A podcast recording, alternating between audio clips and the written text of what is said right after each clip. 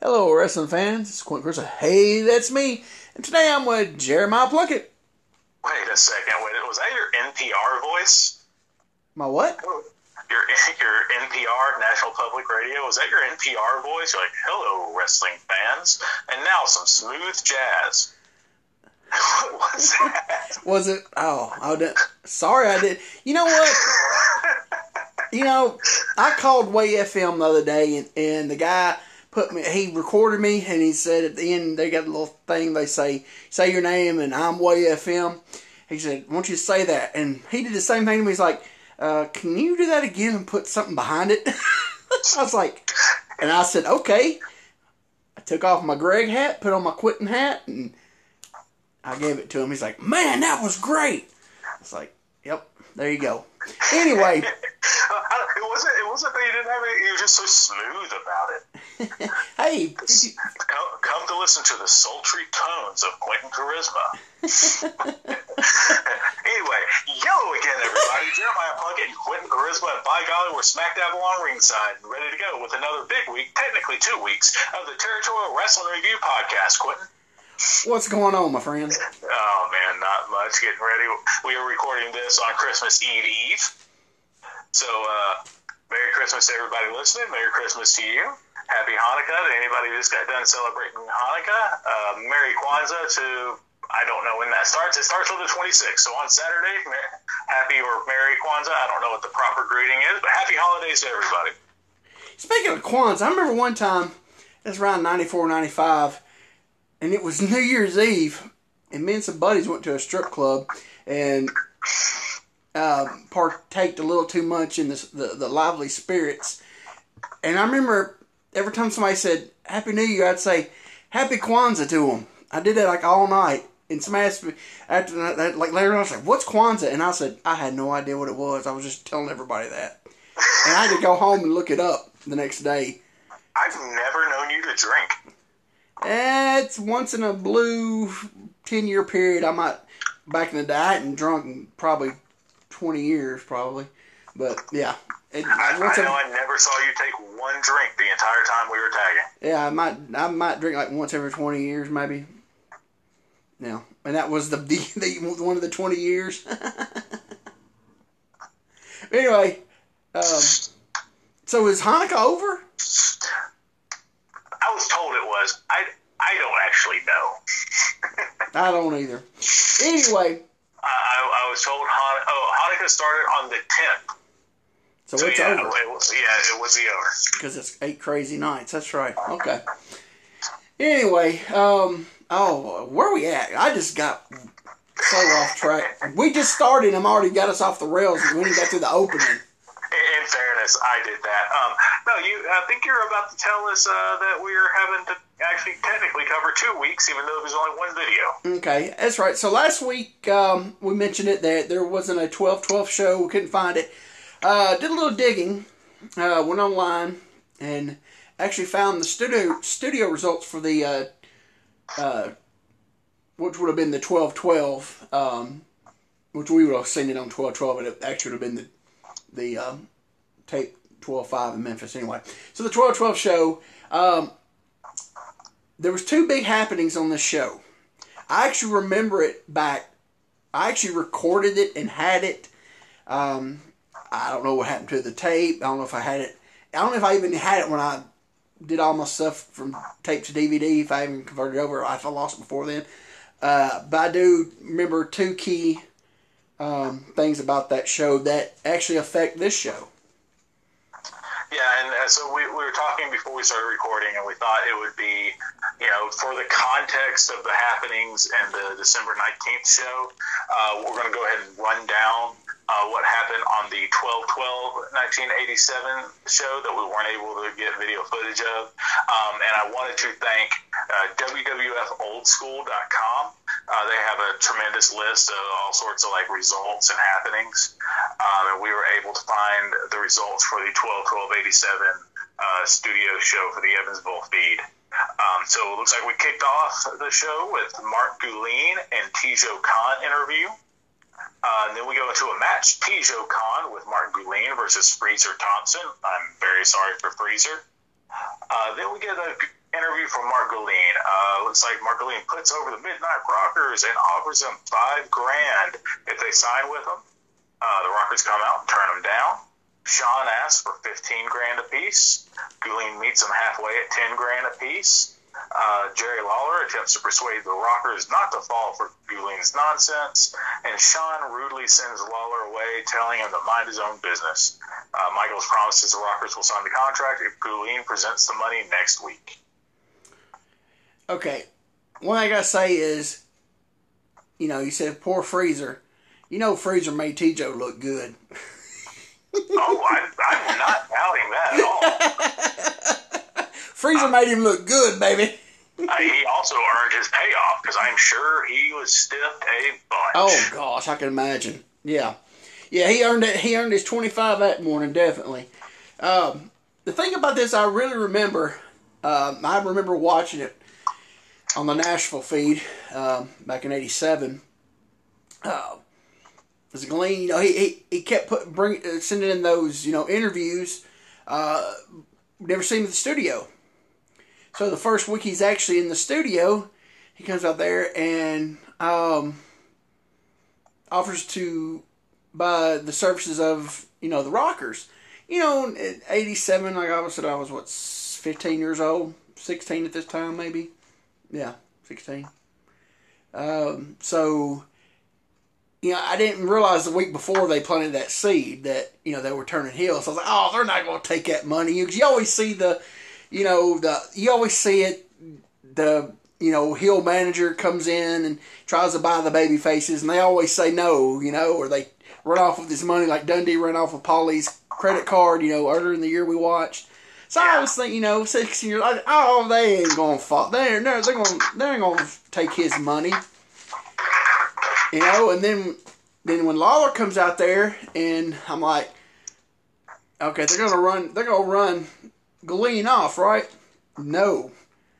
Michaels gets and just starts healing on Lawler, and I was like, what? And I was remember going, what are they doing? You know, I was, you know, I'm a mark. You know, I'm, you know, I'm like, no, yo, what are you doing? That's Jerry. You know, Jerry Lawler. You can't tell him to leave. You know, and then they take the money, and I was just like, are you kidding me? I was like, this can't be happening. You know, and, and you, I don't. I should have told you this off air, but I'm gonna tell it on air. I mean, what the hey? So, uh, there was a a girl in my uh, algebra class at this time in Mount Juliet High School, and she used to go to the wrestling. You know, and she, uh, yeah. Uh, radish maybe. I say she's on the rat side. Couldn't you know? No, had no proof of this. But I remember I come to school and said, "Can you believe what Shawn Michaels and Marty Jannetty did?" I don't like them. I was like, I know they they they took the money. No, I don't. I hadn't liked him for a while. Marty's okay. I don't like Shawn. I was like, why don't you like Shawn? She goes, he let a guy suck his thingamajig. I was like, what? She goes, yeah. I was like, you're kidding me. She oh, yeah. And I was like, oh, my gosh. Not only took the money, he's gay, too. so I was just like floored that that Shawn Michaels had a sexual rendezvous with a male, and he took the money from Guillén. So I was I was double mad. I, don't know what to do with that information. I should have told you that beforehand, shouldn't I? Maybe. I just remembered it. I was like, I remember this girl. Yeah, she was. Yeah, she um. You know, I believe her. You know, because and then you've heard. Uh, have you heard stories about that later on about Shawn and? There's been rumors of him. Oh come on! No, not just. You know, You never heard of those? Those rumors? I, heard, I've heard a lot of rumors, and they, uh, that's one of them. But I don't know. I, I don't see. you know what Eddie Marlin told Jeff Jarrett his first day in the business, don't you? What's that? Don't ever turn down a blowjob, even if it's from a guy. Man, this used to be a G-rated podcast. well, I'm just just uh, just tell it like it is. You know, let people know the wrestling business is horrible. it's it's got a lot of bad things going on in. it. Anyway, so yeah, I was just like, and when then they told Lawler get out of there, and they told him to bring the money to something, I was just like, I couldn't believe it. You know, um, I wish we could have this video because I, I, 'cause I don't remember what the crowd reaction was. You know. So I, I wish we Yeah, because even I, I'd be curious too, because even before when Shawn was, I mean, frankly, acting like a prick, Yeah, the, the crowd was still cheering him. yeah, yeah, yeah. So I, it, I mean, so I just- I'd, I'd love to see if it bit, yeah, me too. or if they, you know, because that that crowd can be fickle for Lawler at sometimes. Yeah, yep, yep. Sometime one week they'll be going ape crap for him, and the next week it's like 50-50 if they're lucky, you know. So, yeah, I wish we had it because I, I, like I said, I remember the remember it happening, but I now you know as I'm as a you know smart. Well, some people say I've never been smart, but um, you know knowing knowing about the business, it, it, I'd like to see it how they reacted because I can't remember how they reacted. You know. Yeah. Especially because man, they were over. Yeah, yeah, very much so. Yeah, so that's The, what. the Um, most over people who always looked like they'd like to be anywhere else. Yeah, ain't that the truth? Marty Jannetty had just no umph about him. Yeah, yeah. Mar- Marty's like, why are we up this early? yeah. Marty probably hadn't been to bed yet. Oh, party Marty. so yeah, I don't think he's been to bed yet. That's that's why he looks. It- It's 2020. I don't think he's been to bed yet. All right, so we're gonna um go. Are we gonna go over the the other part that we? Yeah, so Okay. well, first we've got a, a local promo. Uh, in that promo, we get the interview with Manny Fernandez, um, and he makes reference to all three singles titles being unified, which brings us. I don't know why they did that first. brings us to an Eddie Marlin interview. Yeah, I didn't understand it either. Well, as we've noticed on this Evansville feed, and I'm, I'm assuming it's not the same on Memphis because they actually care about that town. Uh, that it, you know they probably didn't let these secrets go. Yeah, Um, but at, least they let the secret go to the point that someone can be like, "What?" and then right after Eddie's going to tell them. yeah, So basically, Marlin announces that it'll be unifying all three singles titles. Uh, plans on drawing all three champions' name out of the hat. The first two names will meet each other, with the winner going on to face name number three, who will receive a bye into the second match. Uh, first name out of the hat, Southern champion Jerry Lawler. Uh, let's see, it is then decided Lawler will be facing Mid America champ Jeff Jarrett, and the winner will face the international champion Manny Fernandez, who we haven't seen with the belt one time. we haven't, have we? Uh, I think maybe in a local promo, but I don't think he's brought it to the studio Studio, one time. studio, yeah. I don't think he has either. Um, and wouldn't you know it, the, the heel got the bye. That's crazy. Yeah, It's like that always happens. It's like Arn Anderson always starts a war games. I don't know why. That's weird. I think you know. I think on that was really to see how much Jarrett would get over working Lawler. I think it was a test to see how you know over he really is with the crowd. You think? Yeah, it could be. It could be. Yeah, you know, if Jarrett gets over more than me, then I don't have to come to this town anymore. I'll be going till I'm taking a two month vacation. but then again, though, but in Memphis, I mean, I don't, I don't know. It just, it, yeah, I think, I don't know.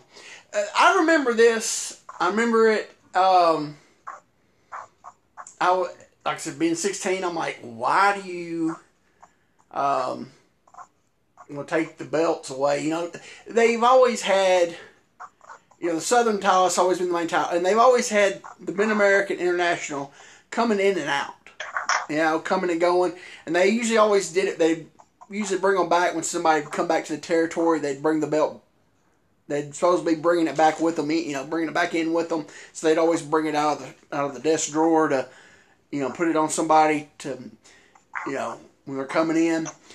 So it kind of was, you know, even then I wasn't smart, but I was like, man, why do you want to get rid of your champions, you know, and just have one belt, you know, and um, it just seemed like you know for years and years they just uh, just do away with them without any say, you know, just just don't mention them no more. Then when they want to bring them back, so um, so it kind of. Uh, it's kind of weird how they did that. Um, and I would, you know, and them going to the CWA title, just to me, I don't know if they were trying to uh, make it look like more, make the company look bigger.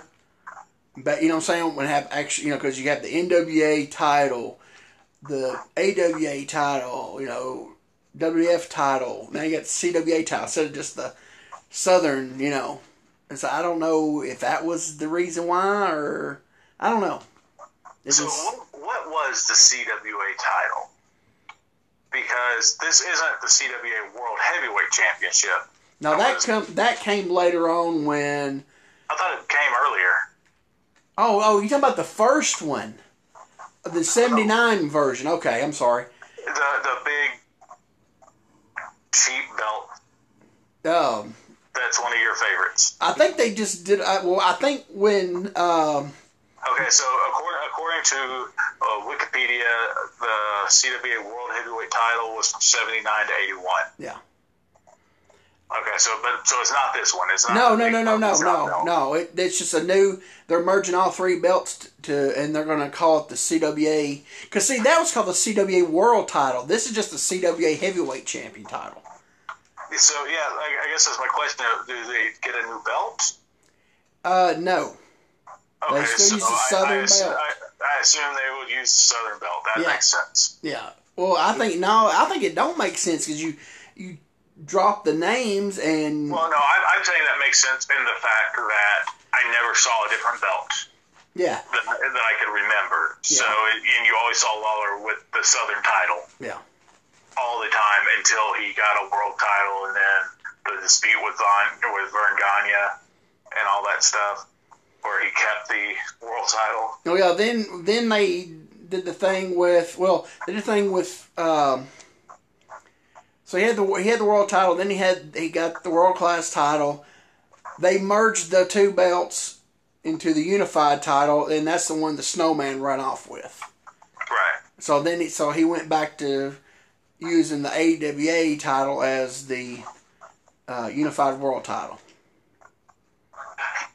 So, I don't know if that clears anything.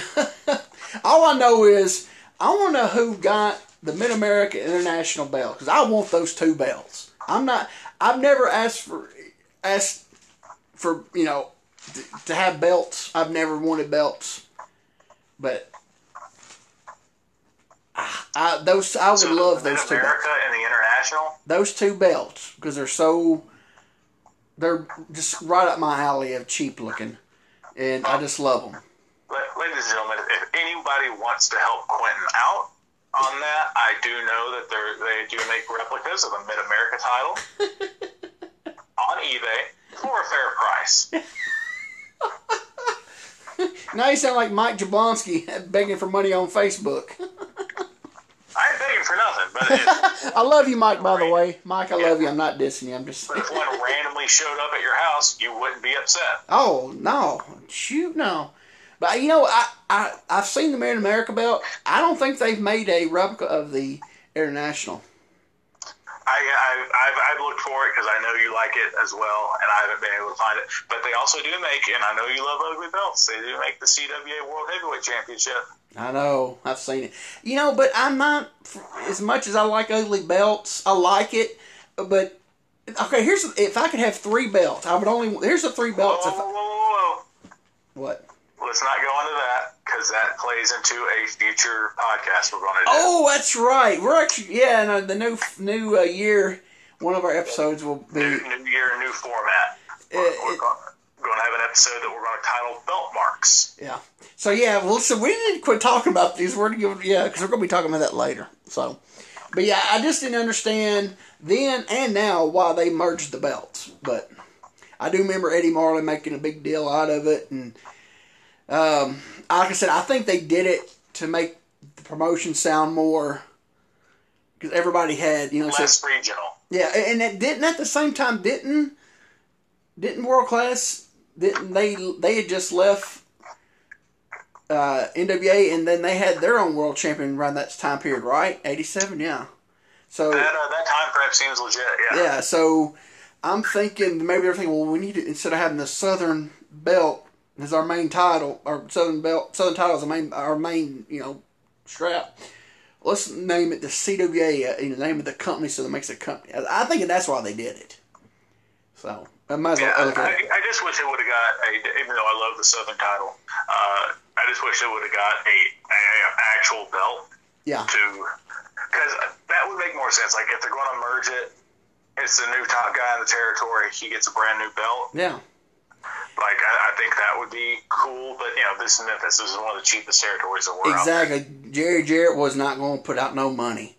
As much as people bash Nick Gulas for being tight, well, Jerry Jarrett is just as tight as Nick Gulas was. So anyway, yeah, you know Jerry Jarrett to spend no money on no belt, and because back then, I mean, for a good looking belt, uh, you're going to put out some money, you know, because I mean, you wouldn't want a trophy shop belt for if you're wanting to make your company sound big time like their other ones. You wouldn't want a trophy shop belt. You know? Right. Well, and they had already moved up to the casting belts. Yeah. You know what I mean? Like they had already moved up to the Southern t- title and Southern Tag Yeah. Team title, which were cast belts, as opposed to you know the international, international tag, Yeah. and Mid America, which were it's trophy shop as trophy shop gets. Yeah, yeah, yeah. So yeah, I just I, if you're going to change the name, you going you should have spent some bucks and, and changed the belt too. That's my thing. But I agree. but uh, so that was basically the two really highlights. Um, was there anything else on those results? That's the, the highlights. Was there anything else on there? Uh, let's see. We got a match between Hector Guerrero and Benny Wilson. Uh, we got a VTR Curt Hennig interview um, where Hennig said he's coming to town to defend his AW World Title against Jeff Jarrett. So that could potentially be Jeff's third match. Um, we get Jimmy Jack Funk versus Ken Raper. uh, He's what a- French. so, such an unfortunate last name. Um, Lance Russell has a long sit down interview with Jerry Lawler and Jeff Jarrett about the upcoming title unification match. Uh, Bobby Jaggers with Nate the Rat versus David Wilson. Uh, we get the a Jeff Jarrett music video and poster commercial. Ooh. uh, we get a Jerry Lawler music video set the Tough Enough. Uh, we get a local promo, an interview with the Midnight Rockers. Uh, the Rockers have basically turned heel, talking trash on their former friends, the Nasty Boys. The Nasties come into the interview area and question the Rockers' recent attitude change. The Rockers continue to talk trash on the Nasties to set up a match between the two teams. And then the expiration of time main event six man tag Bill Dundee, Billy Travis, and Jeff Jarrett versus the Rock and Roll RPMs and Keith Roberson. The RPMs eventually leave Roberson to fend for himself. and that's all we got of 12 12 87. I do remember Manny Fernandez. It must have been on the local promo. Him saying something like, "You don't need to unify belts. I'll just win all three and defend all of them every night," or something like that. I do remember him saying something like that. that he that he said he'd win all three of them and defend them. They don't need to unify them. He'll be the or something. You know, I, that those lines that I was like. Because I remember, you know, like I said, I'm looking at, as I was six years ago. Can he really do that? you know, I was like, how? That'd be hard, you know. Yeah. well, actually, it would be three matches a night, you know. Whew. But um, yeah, I think that's what's the local problem. Because I remember him saying that because that stuck in my head with him saying he's like, we don't need to merge them. I'll just take, I'll win all three of them. He said, well, he already had one. I'll win, well, I'll win the other two, and I'll defend all three of them every night. You know, basically putting down Lawler and Jarrett, you know, so he can beat them, and he, you know, you know, Manny beat that the tough guy Manny, you know. Um, I do remember that. You know, it probably wasn't word for word that, but it was very close to it. That I do remember him saying that he would don't unify him, just let him let him beat Lawler and he'll beat Lawler and, and beat Jarrett and he'll he'll keep all three belts. I remember him saying that though. So that's what I remember from that. So so uh, so we get to this week's show, um, which I don't know. Did I say? Did I say this was episode forty nine for us? Not yet, but now you have. Now we have. So next week will be 50, and that will be the 20, uh, 1226 show will be our last show of the year, and 87 will be done. Thank you, thank you. Um, next week we're going to reveal what the new show, our first show of the new format for next year. We will next week we will give you a spoiler alert uh, what which one we're gonna what we're doing, which one we're gonna the pick is gonna be. So uh, getting back, this is show number forty nine. It's the uh, Memphis CWA TV show from December nineteenth, nineteen eighty seven. The Evansville, Indiana feed. That means it was taped in Memphis, Tennessee on 12 12 87. Uh, get the regular show opening. Lance and Dave at the desk. Lance with the greeting. Dave with today's lineup. He says opening match. is Manny Fernandez. Jeff Jarrett is going to team up with the Nasty Boys in a six man. Jimmy Jack Funk, Hector Guerrero, and the Midnight Rockers all in action today. Then Lance mentions a wrestling school, and then he says we have a special battle royal where each wrestler has to have a buy-in. He pays a dollar per pound, um, weighs in, and, and I messed that up. He here finish that. so, so in order to enter the battle royal, you weigh in. You pay a dollar per pound. The promotion then matches. Uh, Lance ventures a guess uh, to say that with that with that math, that the uh, that the the prize money will be anywhere between seventy nine fifty and eighty three hundred dollars. Uh, he's about dead on, wasn't he? well, I don't know. It changed a couple times. Oh, did it? I didn't even notice that. yeah, yeah, I did. It, it, changed, it changed a couple times. Not by a lot, but it, it changed a couple times. Oh, me, that's funny. I didn't even notice it. oh, me. All right, so yeah, they um, didn't he say they did that? But they have done that before in the promotion. Yeah, he, he mentioned that they had done it before, which I mean they they do anything to try to liven up a battle royal and sell the house.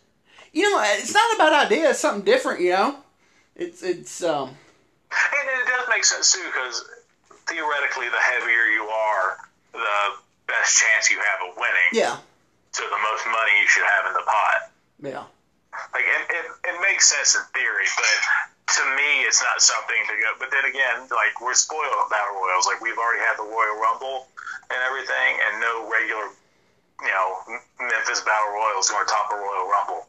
Oh no! Some of this time period. So I'm spoiled on that. Like if you if you tried to sell a show to me right now and they said it may have been a big battle royal for whatever price, I'd be like, oh yay, a bunch of guys sitting in the corner brothering each other up. Yeah. yep. And um, so yeah, they haven't had the Royal Rumbles yet. So uh, you know, and they did. And It's, it's a little something extra. I thought you know they they they've had some cheesy rules and battle rules before, but this ain't bad. I want you know. Let's not let's not forget the World War Three battle royal or whatever. Exactly, that's what I'm saying. So this is not a bad idea. Something, you know, if they haven't did it in a long time, you know, it'd be uh, it'd be all right. But hopefully they hadn't did it like two years ago or something. Maybe it's like something way way back. But uh, it's not bad. You know, give the battle royals a little something extra. So they cut the break. They come back and Lance and Dave. We got the first match of the day. Um, we hear La Bamba hit, and out comes Manny Fernandez. Um, we get no graphic. we get the logo, but no graphic. The match graphic, and um, referee is Jerry Calhoun. He's the referee for all the matches today. Um, and they said there's a, Manny's opponent is Mr. Class. Um, Mr. Class was the Fontana guy, right?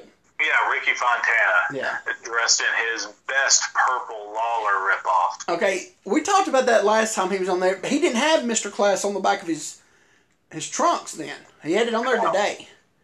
Yeah, well, I think his outfit, if I remember right, was different. It was a different color. It had lightning bolts on it the first time. de- it definitely had lightning bolts. He definitely had the one strap. Um, he didn't have Mr. Class on his butt, um, which is, I, I think Dave forgot his name and just looked at his butt. Yeah, because they never mentioned it till I think uh, until the um, when Dave gave the results, they actually mentioned his name. But yeah, And this is like the second jobber I, I, we've tried we've seen that's tried to get himself over. Um, the first, and I guess technically he'd be the third because the first was a tag team when uh, was it Keith Robertson and who were the headhunters? oh, it was the Headhunters was Keith Roberson and I don't, I don't remember, what his partner's name was. Yeah, but so this, this is another pair of jobbers. Hey, we're gonna wear tights out with something on them, so they have to acknowledge it.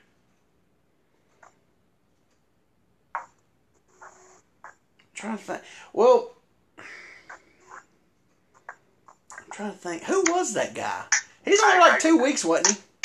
Yeah, well, they, they, they didn't tag much, and he then he wore his head headhunter trunks a couple more times, and then he's The- like, ah, I guess I'm not. gonna- They're not gonna bring him back. Yeah. I'm trying to think what that guy's name was. I I I ain't going. They sure tried to get it over though. Yeah. okay, so basically Manny just gets on him, beats on him. Uh, did you see Manny fall down when he chopped him? Yeah, yeah, I sure did. I, I got that down. Yeah, he throws throws a big chop, and the guy takes a bump at a weird angle, Yeah. And it just trips Manny right up. And I thought Manny was gonna murder. I did too. I was like, he's gonna And kill Manny him. was fine. Yeah, I thought he's gonna kill him. Yep. Uh, as soon as that happened, I was like, oh, he made Manny look stupid. Manny's going to murder him. Nope. No, Fernandez was cool. yeah, I was shocked. And then basically, um, it's a lot of punches and stuff. Uh, then he hits him with a big flying forearm, flying burrito for the pin for the win. And that's the first time we've seen the flying burritos finish, For him, yeah, it is. Yep, sure is. which is crazy because that's what he always used in Crockett. Yeah, sure was. Uh, Yeah, that's that's it. It's the first time he's he's did it in a match, not just the finish, but in a match though.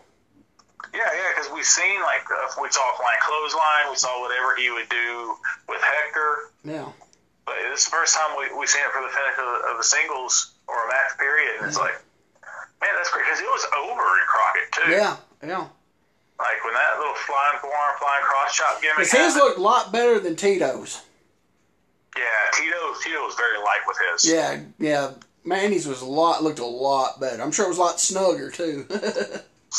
Well, yeah, yeah. You could tell that the the ricochet spun Manny a little bit. yeah, You know, it wasn't quite like Bray Wyatt's crossbody that he spins off of, yeah. but like it was. You know, it, it was there. It was there, definitely there. T- Tito's was like just a little bit on the head. Yeah. All right, so um, like I said, that he wins that match with the flying burrito forearm, what are you gonna call it? Uh, so Manny comes over to the desk for an interview. Manny starts talking. and Lance cuts him off. I was like, "Ooh!" I bet. Man, I was like, "Okay, this is." I was like, "This is gonna be funny when they come back." So he pitches it to the back uh, for a wrestler weigh, weigh in, and it's Jeff Jarrett. And then uh, he weighs in, and they come back. And, Oh, uh, who's officiating the weigh-in? huh? You didn't pay attention to who's officiating the weigh-in? It's Guy Coffey. Yeah, I was about to say, of course, it's Mr. Guy Coffey. Well, well, who was it going to be? Randy Hales? no, it made it legit. I, I It made Guy legit. Huh? I always like a Guy Coffey Well. I think they did because when they when people saw Guy Coffey, they knew it was legit. You know, because he you know worked. You know, he was he was. You know, Randy Hales, yeah, he you know everybody says he's you know with promotion, but when you saw Guy Coffey, if you you know if you especially from Memphis, you know, but Guy Coffey was legit. You know, so that they when Guy Coffey you saw something, oh, it's this is really important if Guy Coffey's involved. You know. Um, so Manny says something. He starts ragging on Jeff Jarrett about his weight and everything. And what is he? He said he's going to put in what two dollars or something. yeah. They said he was. He said I was going to put like two dollars because he weighs like two pounds or something like that.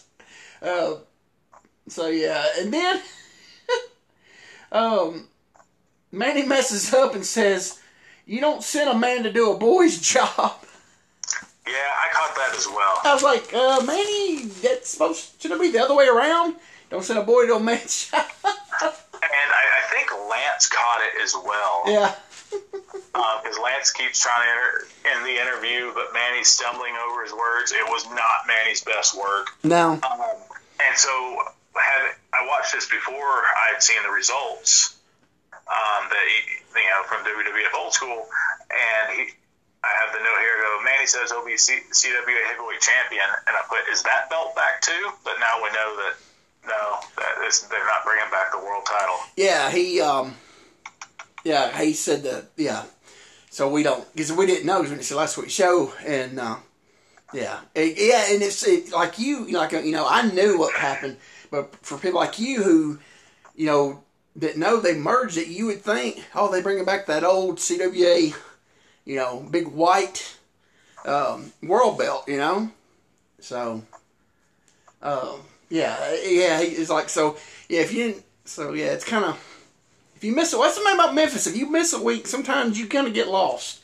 Because well, they'll great they'll because sometimes they'll just have throwaway episodes, yeah but sometimes they have really important episodes. Yeah. You never know when it's going to be. yeah exactly yeah yeah you never know. Especially we've really found that out this year that yeah it's you don't know what you're going to get from week to week. Uh, so they cut the break. The other Lance with the first uh, Evansville card for the day. Uh, it's for Wednesday, December 23rd, 1987, Evansville, Indiana, from the Evansville Coliseum. He says we got a, a dollar per pound battle royal. Um, Jeff Jarrett versus Manny Fernandez. Then we got um, Mark Lean and T. Joe Khan come in and did the match plug of their match against Dundee. Oh, no, I'm sorry, it was taped, wasn't it? Yeah, it's a pre-tape. Yeah, I'm- put tape at the end. I should have put it at the beginning.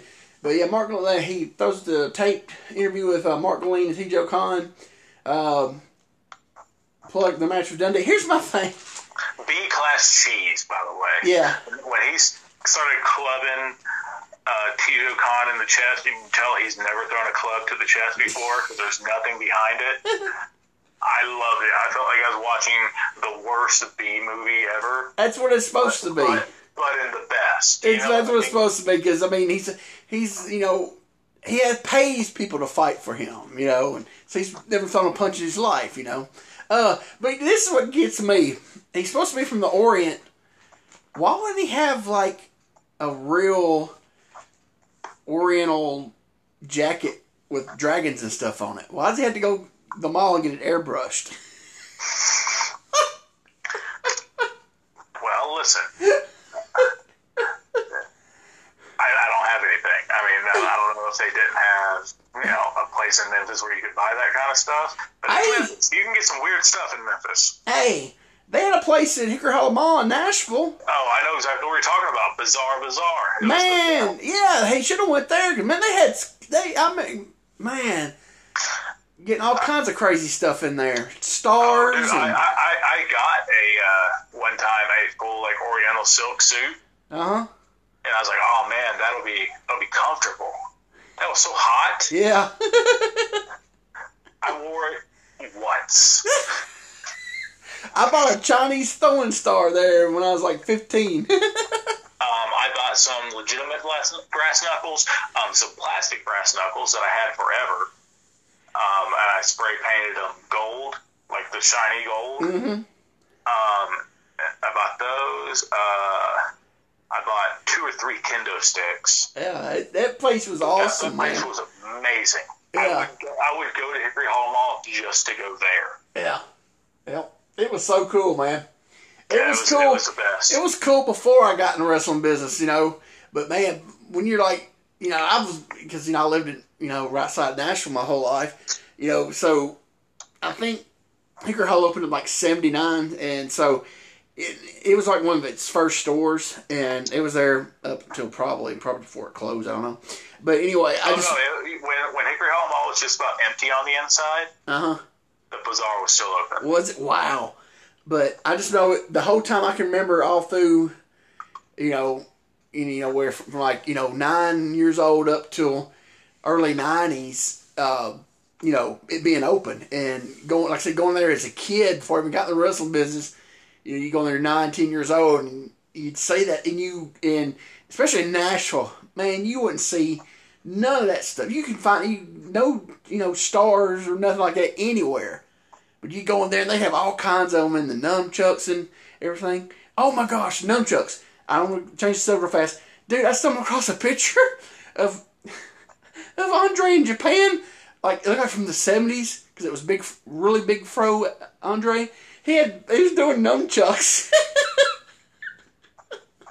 he probably picked up Kabuki's nunchucks. He was messing around. Somebody took a picture. Anyway, but yeah, that I just don't see why he. It just that airbrush just was so like, come on, man, you know. Well, I'm sure he's paid a lot of money because airbrushing was expensive back then, and he he had a you know unless he got Lawler to do it for him. But I'm trying to think, did he have that at Crockett? I wonder if he had that at Crockett. I'm trying to remember. I don't know, but still, for that much airbrushing, and, and eh, that was probably cost a pretty little penny. But it seemed like, you know, I don't know. It just it's hard for me to get to be legit when he's coming out with airbrush stuff. You know. yeah. No. Absolutely. It's uh. Actually, adds to the cheese, I guess. oh man! So that was the um, the only. Um, you forgot the most important part of the card. What? Christmas prices, five and three dollars. Oh, I forgot about that. That was yeah. He's yeah, five and three dollar Christmas prices. That's good. That's well, what? So, so basically, they dropped a dollar. Is that what the ringside rate was in '87? Uh, Nashville was six, so I'm sure Evansville was six. Memphis was, I think, nine for ringside. But like Nashville and um, Louisville and Evansville just had ringside and general mission, and ringside was six bucks at the time, and I think it went up to seven and 88, I do believe. Yeah, I think. Or maybe it was already, it might have already been seven bucks by then. Because it was down that time period they switched from six to seven for ringside. So it might already, might have gave him a two buck discount. Might have already been seven by then. So, um, so yeah, that he put that over big time. So I bet it was two dollars off then. So he probably already went to uh, six uh, from six to seven dollar ringside. So, yeah, save two bucks, big Christmas special. Um, so, uh, they go back to the studio. Before we go back to the studio, we're to take a little break. Because um, it's about that time for me to go and get rid of my Mountain Dew. All right, folks, we'll be right back. Hello, fans. Quinn Charisma here. Hey, that's me. If you're a wrestling fan like me, you love a, a good book. Well, not me really, but most wrestling fans love a good book. They love wrestling DVDs. Now, I'm into the wrestling DVDs, so I can say I love those. Uh, pictures, I like old pictures. So, posters, I love old posters. So, there's a place to go and get all that stuff. That's crowbarpress.com. Scott Teal has a website that is just unbelievable. I actually went on there this week and just to, just to look around, and I'm actually going to break down and buy a book next week. I'm buying a book. I know it's crazy, folks, but I am actually buying a book. I am going to buy the book of the um, programs, the second edition, second volume, whatever you want to call it. Uh, I'm actually going to buy that because uh, it's the Gulas. Uh, like I said, know, I'm a big Gulas mark. Love Gulas. Um, but after I looked at that, I went over into the posters, and I went to the Golden Age posters, uh, the one that shows the cards from different promotions and cities and years. I was blown away about of the mount he had. I thought he had, you know, you know, maybe 10, 15, 20. I swear there was probably a hundred posters just of the of the of the show of cards, you know, wrestling shows from the years. Uh, that's not counting the, his other posters of the, you know of of the, like the masked men and that stuff. This was just of wrestling cards. I was shocked that you, I mean, he all big matches. These, I think, um, I think I saw both of the Shea Stadium, 72, 79, or was it 80, whatever it was. I think it was, he had both Shea Stadium shows. I mean, just, oh my gosh. Pretty much all the big shows to the, you know, basically look like from maybe the 60s on up. Um, they even had some WCW stuff. Uh, Crockett, I think he had some Crockett's cups or Crockett big uh, pay per view from Crockett. I mean, it was it blew me away. So, and I like that old stuff, you know, the posters and the stuff. Um, so get on there and look. I mean, because if you got time, get on and look around because it's really amazing all the stuff that he actually has on there. Um, you know, you just go and just, just skim around. But if you take about an hour and get on there and look around, you'll really be amazed. Um, you know, I'm the posters that I'm, I'm, I'm still shocked at the amount of just cards, the wrestling poster cards that he had on there. Um, but uh, I said I'm gonna get a book, so uh, I'm gonna let JP talk about the books because he knows more about books. Yeah, um, and listen, everyone's going to get, you know, especially if you're like me and you're hard to shop for, you're going to get gift cards, right? Uh, and hopefully it's a Visa gift card or something to that effect. If that's the case, come to crowbarpress.com. Um, you know, Quentin mentioned, you know, books, DVDs, magazines, uh, photos, posters, T-shirts. Um, and I'm going to highlight two of the books that I've seen on here that are really interesting and uh, may be getting my money. Uh, the first book I want to cover, uh, The Great Pro Wrestling Venues, Volume 4, Japan, The Rikidozan Years, uh, by Haru Murafuchi, uh, Koji Miyamoto, and our very own Scott Teal. Um, so basically, in a nutshell, this is the most complete analysis of the pioneer days of pro wrestling in Japan. Um, and it really goes over how the sport has evolved and you'll learn about the milestone moments that brought Japan to prominence. Um, the other book I want to cover is The Solie Chronicles uh, by Robert Allen with Pamela S. Allen and Scott Teal. Um, so, what this book is, uh, the it's a book created created through the background material um, that was found in Gordon Solie's own personal files and taken from interviews of the people who knew him best. They did they interviewed over 65 people who knew Gordon. Um, the book's written as a testament uh, to a man who made his mark in many endeavors. We've got interviews with friends and family, stock car racers, uh, wrestling journalists, wrestling commentators, wrestling photographers, and, well, of course, wrestlers, wrestling managers, referees, and promoters. And you read through this list, and it's a it's a who's who. You know, Alex Marvez, Bill Apter, uh, Scott Teal, obviously, Mike Mooneyham, Joe Pedicino, Jim Ross, Lance Russell, Mike Tenay, you know, Abdullah the Butcher, Adrian Street, Bob Armstrong, Bob Root. Uh, I'm just picking names out here. Uh, Dory Funk, uh, obviously that's probably junior. Um, you know, Harley Race, they, they interviewed everybody. Jim Cornette, of course, he's going to be in, in any interview. Uh, Rocky Johnson, uh, Mike Graham, you know, it, it's, it's a who's who of who they interviewed for this book. Um, and, you know, not only that, like I said, it, it's got information from Gordon's own personal files. Uh, so I think this is the most in-depth book I've seen out there about the the, the voice of pro wrestling.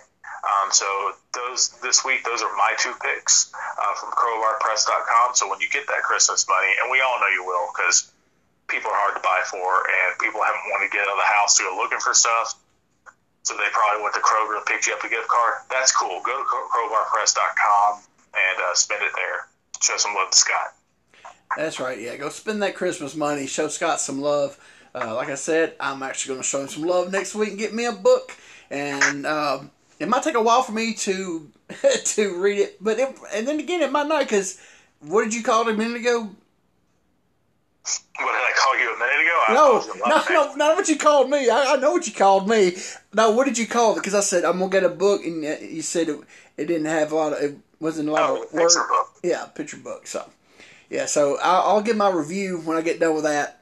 Uh, of um, oh well, you know it's gonna be good because it's Gulas and Scott Teal. So, yeah, how can you go wrong with that? But anyway, just go to crowbarpress.com, look around, find you something, find something for somebody else. You know, just go show some love. Um, that's crowbarpress.com. All right, we're back. Um, you know, we was talking about belts earlier. I don't want to get off the subject. I probably should save this to our thing. But um, did you see where Stephen P. New bought the old Southeastern belt off from Ronnie Garvin? I did. Okay, is there such a limitations on stolen property? Possibly. I, I, I'm not sure on that as well. That thought crossed my mind. That's Ron Fuller's belt. That's not Ronnie Garvin's belt. He stole that from Fuller. Well, according to the court of law, Ron Garvin won it, so therefore it's his. Yeah, because Fuller didn't want to smarten up and kill the business. You know? Yeah, yeah, he, he he's kayfabe, even though, you know, he could either tell the truth, get his belt back, kill the business, kill his business, which basically they already they were that's what they were trying to do anyway. Um, so he was in a no-win situation, I guess. But yeah, I'm thinking, you know, that if I was Stephen P. New, I'd give that belt back to Ron Fuller. Do the right. Stephen P. New, if you listen to this, which you're not, because there ain't many people that do, uh, give that, do the right thing. Do the right thing, Mookie. Give that, give that belt back. you didn't get that reference, did you? I got it.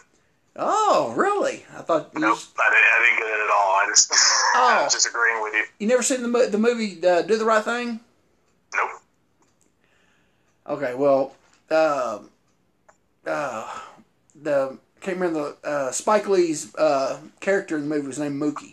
Do the right Oh, thing. okay. Okay. Anyway, all right, get back to. If there's anybody still listening, this has been the most off the wall episode. Well, no, not the most, but anyway. So we get back from from the uh, Evansville card. Uh, Lance is there, and out comes Jeff Jarrett for the interview. Uh, he's got a was it a blue jacket like a uh, like a like Yeah, a it was the jacket with the blue tinsel from last week. okay so he's well so he's actually wore a jacket more than once wow it sounds Well, he, he wore it on a pre-tape. okay. Huh. Okay. Well anyway. So he comes out and um, starts talking about he talking about wrestling two matches in- one night. Uh, he wrestled Jerry Lawler he wrestled Curt Hennig. Uh, this is where the uh, the match of Lawler, excuse me, the match of Lawler was the um, unification match of the three belts that we mentioned before. It was in last week's episode that we didn't get to see. So it kind of it because for people, you know, for like you, I'm sure you're like, huh, you know, so because you know we didn't get no, there was no thing about, it. but yeah, um, he talks about the match for Lawler. Talks about he lost Lawler, then he wrestled Curt Hennig, and he lost the match to Curt Hennig. And he said even though he lost both matches, that he said that um, what's the word he said? It was um, was what did he say? His proudest moment? Is that what he said? Well, he says he says he still feels good about it Yeah. because he lost against you know some of the toughest competition. Yeah, he still felt good. That's what it was. Still felt good about it. Um, then he starts talking about his upcoming match with Manny Fernandez. Um, I don't think I didn't really. There wasn't nothing stuck out on that part, was it? No, he just said he's going to show Manning that he deserved the title shot Yeah. against Hennig, and it, I don't know. His promo was blah. Yeah. I mean, at least he wasn't complaining about losing. Yeah, yeah, yeah. That's true. Um, well, he kind of did because he said Lawler beat him fair, but Hennig had help. Well, yeah, But it wasn't. In, it wasn't in that whiny. That Yeah, that whiny- come off as whining. yeah, the whiny way he has been coming off. So it wasn't as it wasn't as bad. Even though we mentioned it, it wasn't that whiny like oh gosh, here we go. You know, so it wasn't that bad when he did it like that. So we go to the second match of the day. It's uh, Jeff Jarrett and the Nasty Boys against the Executioners and uh, Keith Robertson with Nate the Rat. He gets no graphic as usual.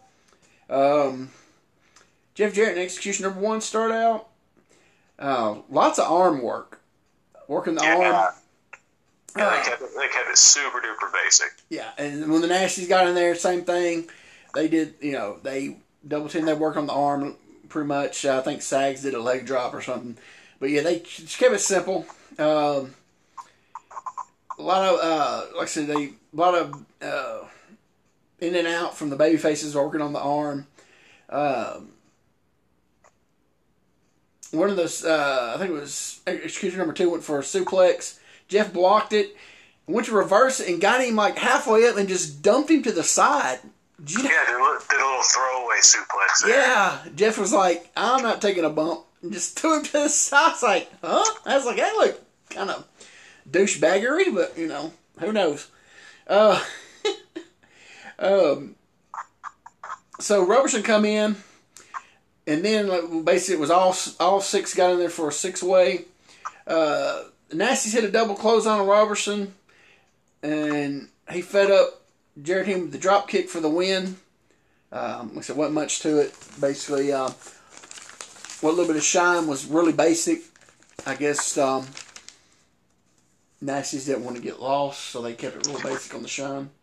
Yeah, well, I think they used the nasties very well here, um, just because like they're in and out in short bursts. Yeah. And then their their biggest part of the match came in, and like because there's no hot tag, they just blew past the referee and started fighting the heels. Yeah, got a six way. And you know they they kept it to that, and you know no, nothing in this match looked bad or embarrassing. No, it didn't. Mm-mm. And and that's a win. Yeah And when it comes to the Nasty Boys matches at this time. Yeah. I think it was good having a six man because Jarrett would take them in and out, and he would have the arm, so they would they come in and would work the arm. I think the only thing they did that wasn't on the arm, I think well, it was that the Sags um, leg drop, wasn't it? I think everything else was basically on the arm, wasn't it? He dropped it on the arm. Okay, he did. Yeah. So okay. I mean. Well, so technically, still working the arm, yeah. yeah, let's just do some basic arm work. Uh, when it looks like I'm in trouble, come in, clean up. I'll hit the drop kick. We'll go to the pay window. Yeah. I mean, easy peasy. Yeah, yeah. That was uh, that was. Yeah, I think Jeff being in there, it was the. I think he kept it grounded. Didn't let him, you know, saying because like I said, he'd come in and out. Take, you know, he kept them working that arm, so let them go in there and just do their usual whatever they want to do, you know. Yeah, well, because like the, the nasties like any young wrestlers get excited. They just go in there and yeah, start going a little crazy. Yeah. so yeah, it was really good. It's, I, you know, I could see what they did there. Uh, so they cut the break. Um, dang yeah. So they just had that one match. Well, one match, and we go right back to another wow. Amazon rundown. So we go to uh, back to Lance for the uh, Wednesday night. Uh, December 23rd, 1987, Evansville card. It's the whole card. We get the whole card. First time in the last two shows, we get the whole card. So I'm going to let you take it away. Okay, uh, in the opening match, we have Nightmare number one versus Billy Travis. Real quick, do you have any idea who Nightmare number one was? I'm thinking they just put somebody under the hood because at this time, uh, I I think the Nightmares were already being called Ken Wayne and Danny Davis. And at this time, I, I'm pretty sure Ken Wayne was down in, um, well, they were in in Continental, and then he left. Uh, Davis stayed in Continental, from I can remember, and Ken Wayne went down to work for Rip Tyler's WOW, promotion, which uh, I said last week that uh, Patrick Paul Diamond went down to work for. Uh, he he went down there and was working a program with Marcel Pringle, and so my my guess it was just somebody under a hood. Uh, it's close to Christmas. Uh, they maybe got uh, a local guy, indie guy, put on a hood maybe, or just yeah, or, or, had like the executioners do it, you know, because they seem like capable hands. Yeah, I, I, think they just put a name out there, just a generic, you know, name, just to have it and they'll fill it during the week. You know, have book somebody during the week to, to um, you know, under, uh, a job guy or a mid, undercard guy or somebody to fill the spot. But I think just for TV, they just threw that name out there. All right, and then we've got the Bruise Brothers versus the Rock and Roll RPMs. Well, more on the Bruise Brothers later. Uh, the Nasty Boys versus King Carl Fergie and Hector Guerrero. Uh, Big Scott Hall is back and taking on the Black Panther. Any idea who the Black Panther is, or same thing? I think same thing as as the Nightmare. I'm pretty sure. Uh, Bill Superstar Dundee pulled the short straw and has to wrestle Tijo Khan. Uh, we have a grudge match: Jeff Jarrett versus the Raging Bull, Manny Fernandez, and of course our main event: dollar per pound battle royal. Um, now the Bruise Brothers, uh, for you people don't know, that's Ron and Don Harris. Um, it's kind of kind of odd they use that name because you know just what three years ago the Bruise Brothers were still in Memphis. Um, Pork Chop Cash and uh, Mad Dog Boyd were still there in eighty in eighty four, maybe even into eighty early eighty five, maybe. So. I kind oh, we learned later that's not their full name.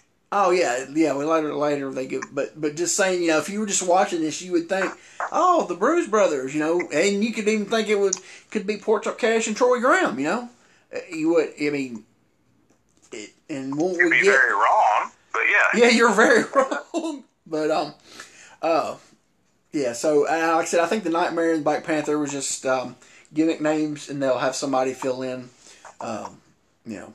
Uh, whoever he is, the Black Panther, whoever he is, I feel sorry for him because Scott Hall had just got back from a six month tour of Japan. So, whew, I feel sorry for that guy. Um, yeah, he's going to be sore the next morning. Oh, um, yeah, it's going to be Taylor City. Yeah. Um, here's my thing about this card uh, there's no Lawler, no Bobby Jaggers no mention of the Rockers, but we see later in the show they get they are in the battle royal, so it's kind of odd they at least didn't mention their name, you know. Since they just turned them heel, eh, you know. You know what I'm saying? Yeah, no, that that that is weird, especially because you're kind of. I mean, they're your Southern tag champions, so they're kind of top of the card as far as tag teams go. So you'd think you'd at least want to mention them being there. And, and they're doing they're and obviously they're starting to they're starting a program with the Nasties. So while they got Fergie and, and Hector, and what happened to Hector and Manny? Did they split? They they done split them up? Well, King Carl is actually you, you didn't know this because you don't pay attention. He's king of Mexico. Oh. I yeah, thought you didn't realize Carl Fergie was Mexican royalty, did you? I thought he was king of Bolivar.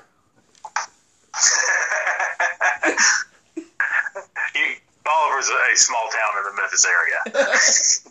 For those of you who don't know why that was so funny. Yeah.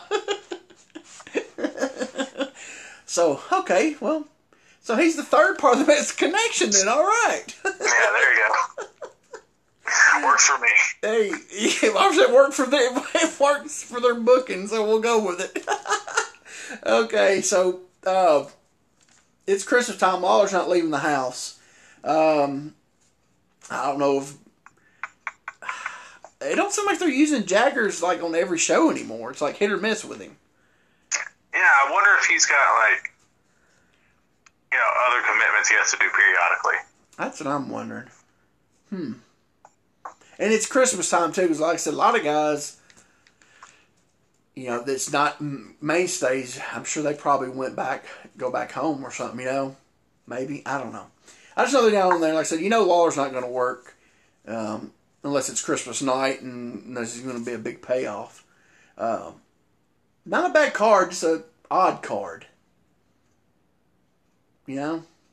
Yeah, I mean, a whole bunch of what would essentially be job matches. Yeah.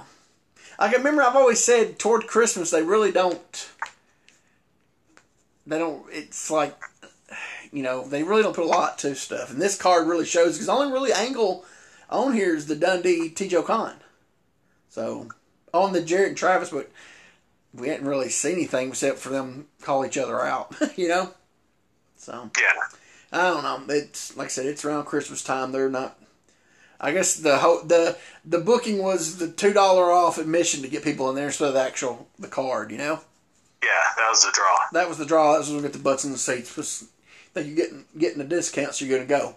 All right, so go back to the studio. Uh, Lance, out comes the Nasty Boys. They just had a match. Now they're back doing the interview.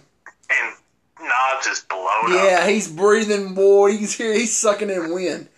And, um, and I guess somebody told him to change up their face paint to not look like the Road Warriors. Knobbs was hideous.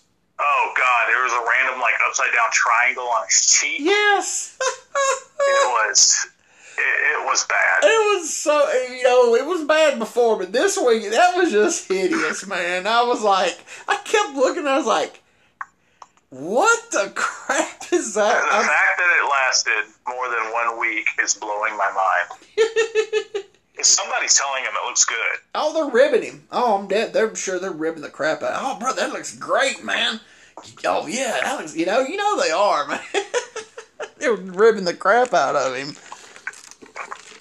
But there's no way you can look at that and say that looks good. Okay, so they're out there. Um, let's see. They start talking. Uh, talking about the uh, about a match with the Rockers, and they were their friends, and uh, basically they turned their backs on them. Uh, and they cut in with another weigh-in, and of course it's Shawn Michaels. He's weighing in. He's got Marty Jannetty with him and Mark Guleen. Okay, so we didn't see the show, but we did. We talked uh, the thing about. They said that Guleen brings the money next week. Um, they got a deal. So obviously he brought the money because they're he's with them. Didn't get to see it. They didn't show it this Well, week. no, he, he, he they didn't show the handoff to them, but like he's got money in his hand. He pays Guy Coffey. Yeah, but is it the t- but the thing was ten thousand dollars a piece. And Shawn Michaels, he was a little pudgy back then, but it, it ain't ten thousand dollars pudgy. But listen, he just got the money. He hasn't time, had time to go eat yet. anyway, so so we're assuming they got the ten thousand each. Marty is there like a stone statue.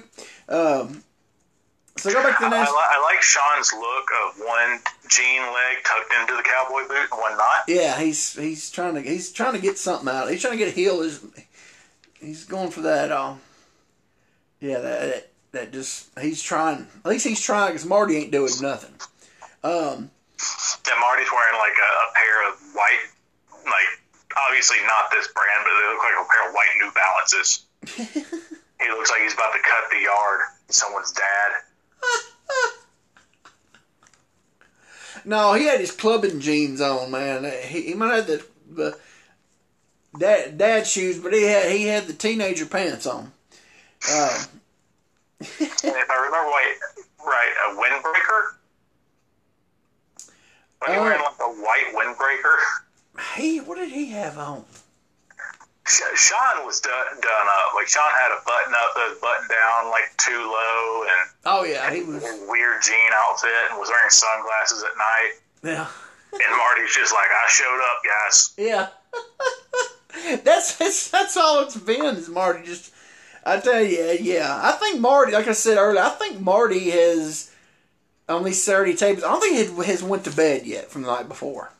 Just the way he looks. Um I mean he's never been a lot a lot of charisma, but he just he has nothing about him in, since they've been there really. Um so they did the way he does the way uh, they come back to Nasty's talking about their upcoming match with the Rockers. Then out comes Mark Guleen, Mark Guleen and the Rockers, man. So here they go. They start talking. Next thing you know, they start shoving each other. And I was like, good, we're going to see, you know, a brawl. Now, out comes Randy Hales and Eddie Marlin. They break it up. Nasty's leave. Rockers still stay out there. Um, Shawn Michaels is way more natural. Yes, man, this was good. So he talks. He talks about the money.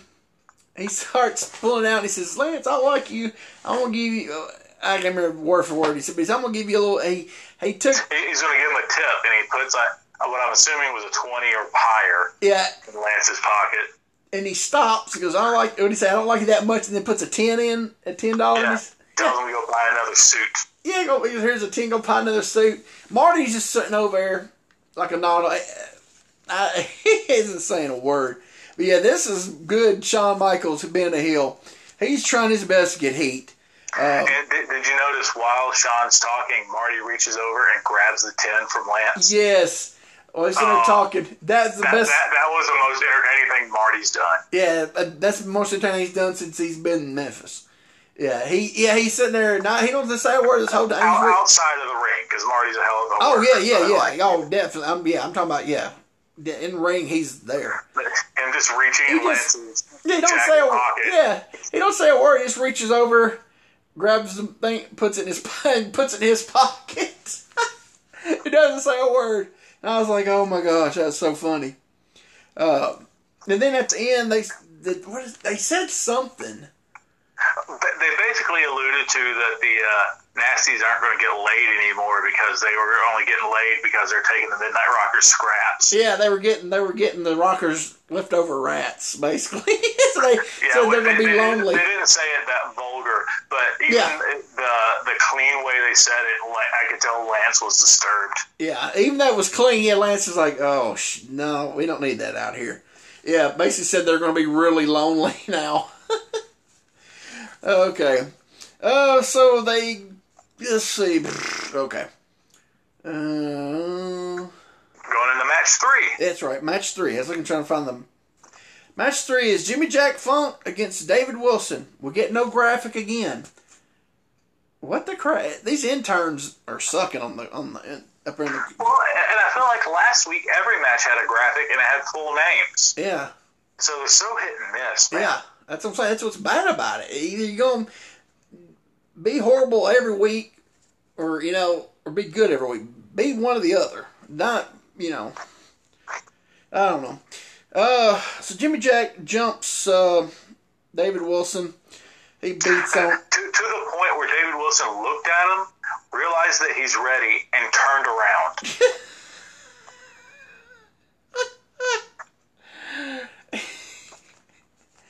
By the, was he turned around so he didn't want to see it coming, or I he's like, "Oh, I'm not supposed to be looking. Oh God, he got attacked me." yeah, he's not very good at what he's supposed to be doing. Oh no, he takes a, a corner No, right before the finish, like a chump. no, that corner was horrible. He like hits it with his shoulder or something. Oh, yeah, Oh, it so was. bad. Yeah, he went to the the corner. I was like, it was like sideways. He hit it like sideways, didn't he?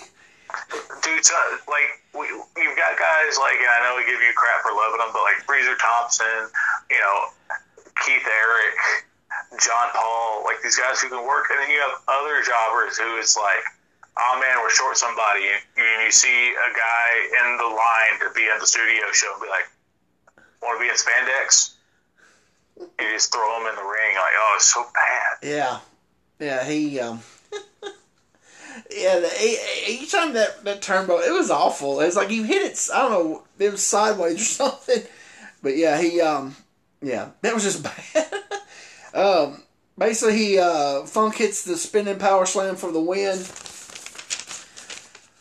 Uh, then he comes over to Lance for his interview and says "sissy boy," calls Lawler fat. Oh, Jarrett- hey, and he names the power slam. Yeah, he did. Um, It's the Texas Twister. yeah, Texas Twister. That's right. He actually gave it a name. Um, called Lawler fat and called Jarrett sissy boy. drops Terry and Dory's name to try to get over. Yep, did that again. He did that when he, like the first week, and then he hadn't did it again until this week. Um, and then um, says that he's going to start uh, hurting people really bad and make them respect him because they know he's getting no respect. But I'm like, huh? Ain't you been hurting everybody since? you- I mean, he's been just running through everybody, you know. So was, uh, You you hung Jeff Jarrett. yeah, I mean. You beat Eddie Marlin with a cowbell. Yeah, I mean, come on. I was like, this interview made no sense. You know, I guess I just need to go out there and say something. And I, I think he's one of those guys. Even though he's been in the business, you know, uh, eight years, he still needs some direction on where how where to go. Um, let's see. So they cut the break. Um, they come back from break. Well, Lance and Dave at the desk talking about Bill Dundee's wrestling school. So then he throws it to a video of Randy Hales and Bill Dundee. They're sitting supposedly at Dundee's house, and they start talking about the wrestling school. And I just loved how he's like, but he, he talks about you know he's doing it to give back and all this, but he never mentions that price tag, does he? Not one. never. He never said he kept saying something he can do to give back to this to to the sport that's he's did so well in all these years and and to make and to make it easier for people to get their break. Yeah. and doesn't mention the price, and then talks about it, and then he says, "You want to go get a look at them? Let's go." So then they go to the gym. This is in Gallatin, Tennessee, by the way. Um, so then they go. Uh, first, they show it. They're in the uh, weight room. Um, Dundee talks about this is the hardest part about wrestling is is is the weight room. You gotta, you know, you gotta lift weights and all this and that. And um, uh, big Confederate flag hanging up. Did you notice that? Oh yeah, yeah, no, just loud and proud. And and wherever this is, So it's is, really. is this Dundee's gym? Like they allude like it is. They say it is. I don't think it is. I never Yeah, heard of him having a gym. re- I think he's like rented out part of the gym or something like that. Well, I think it was just a gym. Uh, that he, I guess it was a like a regular little gym because it was really small, and I think I was wondering if it was the gym they always go in at Rivergate. no, no, yeah, when they when they showed it, I knew it wasn't. yeah. Oh, you're talking about used to be the old um. What was it? Was it Cosmopolitan? And then it changed. It's been like a hundred different names. That place is nice. Oh my gosh, that They, place. they closed it. Oh, did they finally? Yeah, yeah, but like uh, me and me and Drew Haskins would go work out there, and we had had plans on remaking the Fabulous Ones workout video there because that's the gym that was shot at. Yes. And I was going to who, who was running around the track? Was it Stan or Steve? I think it was. Uh, I'm trying to remember. I don't. But I, I was going to be that person. And we're going to wear the Speedos. And, like, the first time I was going to be running, I was fine. The second time, I'd be going a little slower. And then, like, the third time, I'm falling out. And then when they come back to me, I'm just laid face down on the track. But man, I tell you, back in the '80s, I think it was late. That's se- also where the, the, the Dundee and Savage thing happened. huh? That's also where the Dundee and Savage thing happened. Was it? Yep. Okay. parking lot of that gym. Well, if if, anybody, if people, I don't know if anybody's listening that this eh, when you think of a gym, it's not. It was it was a big, huge metal building. I'm talking huge. Yeah, Um, it looked like one of those uh, big metal pole barns, kind of. big. I mean, it looked like a it was like a warehouse actually. It Yeah, it was yeah. humongous. It was so big. It opened. I want to say late seventies. Um, so in the, in so late seventies, early eighties was this place's heyday. And you want to talk about uh, from in Nashville? It was at, out at Rivergate, Goodlettsville, out by the mall, uh, a little, little, little down from the mall. But anyway, it, it was nice. I mean, it had the indoor pool, indoor track, Uh, uh, sauna. sauna. I think they had. Uh, the, the indoor track was weird because it was just like right in the middle of all the workout equipment. Yeah. Um, I think they had racquetball courts at one time. I think that's where they were going to do the wrestling at. Um, back when Saul was going to move out there.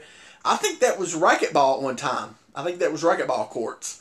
Um, I mean, They had, it, the, they, had, they had the Iron Dungeon, which was all the old powerlifting stuff and uh, it, and it, strongman stuff. man, for the '80s, this place was top notch. I mean, it was, it was the the Mac Daddy of of health clubs in Nashville. And I, and I can't remember if they still had this when we were there. I would have to ask Drew. But they also, at least at one point, used to have beer on tap. So you could get a beer after your workout. And Wow. wrestlers love that. Wow. Huh. I just know back then, I mean, this place was so it was the it was the Mac Daddy, but um, so it wasn't that gym. But so they show the little. I mean, this workout here was tiny where this gym was at, and then it cuts to the video cuts and it shows a ring, and it looks like it's in a basement. So I'm thinking it might be the basement of this gym. He might have rented out the basement because the ceiling's low and the walls are right there on both sides. So it's it's really small. Because if you look at the gym when they're up in the up in the weight room, it's narrow and goes back, and that's what the same thing where the the room the rings in. looks like it's like a shotgun house. You know, it, it's narrow. It goes. It's narrow and long. Uh, so I'm thinking it's probably the basement of the of the the gym upstairs. Uh, he's got two guys in there. He does a horrible hip toss. Dundee stops mid interview, hops to the ring, and, and shows the guy how to do the hip toss, and and then the guy do, does it again, and does it. It does it a little better. Still don't look that good. And Dundee's like, "Oh, that's better. That's better." so then they cut to them. They're in front of the gym. I, I like that they talked about how you have to be in the gym, and neither one of those guys looked like they're in the gym. Yeah, yeah. Neither of them did. Yeah, they they look like they went to the gym, the gym part, and went right went to the gym, went right in it, and went right down to the ring. And never went because them had don't look like no one's worked out before. But anyway, so they cut back up.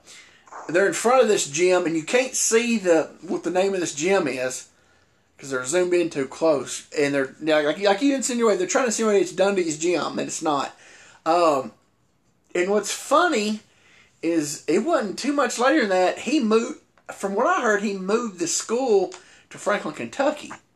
Uh, but it's kind of funny because we saw this, and me and Mark Gordy one night we drove up to Gallatin, drove around the square and everywhere and looked for this gym. We couldn't find it.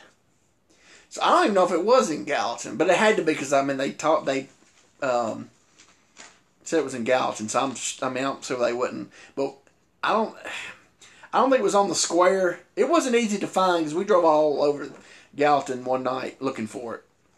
So, um, but yeah, they they never mentioned the whole time the price of this. Never. So, um, if you had to guess, what would you think? Uh, I was told 2000 2500 range. That's a lot of money for 87. Yeah. So, um, and trying to think. The only person at that time that they ever said on TV that trained to come out of school was Todd Morton. So they didn't really, they never really, um, you know, did much with this, you know? Yeah. So, uh, let's see where am I at. And did he come out of Dundee school, or because I know USWA had some training and stuff like that? Todd Morton, I the truth, I thought he, I thought he trained with Dale Mann. Actually, I thought so that's what I heard. I thought he did. I don't. He might have trained with Dundee. I don't know. But I actually thought he he come from Dale Mann. I don't know. So they go back to Lance. Um, let's see. Back to Lance. Bill Dundee's out there uh, wearing one of his um, 1977 outfits. Um, he's plugging yeah, school. His, his, his glittery bell bottoms. Yeah. and uh, he's plugging the school again, and out comes Mark Guleen and T.J. Khan. They had a confrontation. Uh, what are you going to say?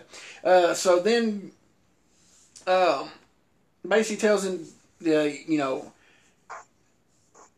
I don't know what he said, get in the ring or something. T.J. Khan was already in the ring. It was just him and Guleen. And Dundee turned his back, and Guleen pushed him, and he turned around, and that's when T.J. Khan he he started cho- he choking him. He was in the ring. He leaned out, didn't he? He leaned out and he pulled him up, and then he actually clubbed him, and like Dundee did, did a backflip in the ring. Yeah, he looked that looked good. Yeah, he got him in the. Um, Go ahead. I, I do want to say my favorite part of the, the little promo though is uh, Dundee calling him out on his BS accent. Yeah, that was good. He's like, I know my accent, but yeah, he, he, called him out. That's good said, though. I think you made up your accent. Yeah, And he called him somebody. I know. Uh, I, I didn't get the I reference. couldn't. I, I didn't. Uh, but yeah, that's good because it adds some more of the cheesiness of the gimmick. You know, he, the, he gets called out on it. You know, so it adds to it. Uh, so he's in the ring and he's just beating on him, and then it looks like he was some kind of like a some kind of nerve hold, but like a trap claw almost, but like is a little higher on the neck. yeah, he held that for a while. Beats on him, chokes him. Lance calls for help, and guess who comes out to help?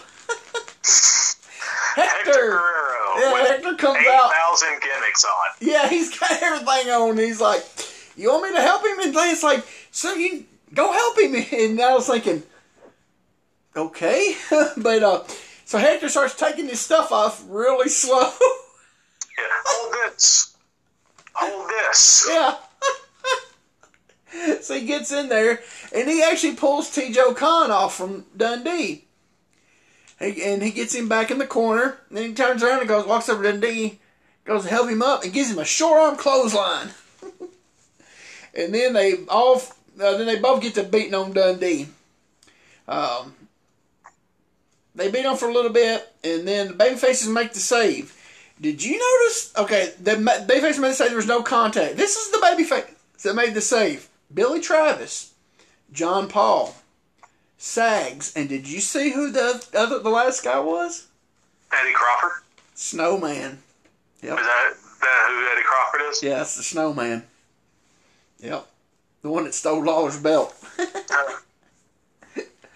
Okay, yeah, I was I was shocked because I was like, because he's worked there before uh, under a hood. I've never seen there work, you know, without the hood. So like Hector comes over to Lance for an interview. he's holding a rubber chicken with a noose around it.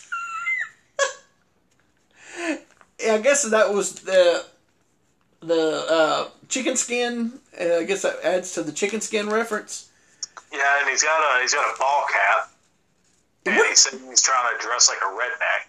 Did that say? Did, I, I It had the, it had the Mexican flag on it. Okay, it said some. It said Mexico, but it said something else on it, and I Oh, I don't know. I just saw Mexico. you could barely see. There was something else on it. I don't know if it. It look. It might not have been right. It might have been a design or something. But there was something else on that. That there was, like I said, it was the flag. It had Mexico. There it looked like. A, I don't know if it was a little. It might have been a little design, but I just could. It's hard to tell on this quality of it. But um, uh, yeah, he just talks about that, and then um,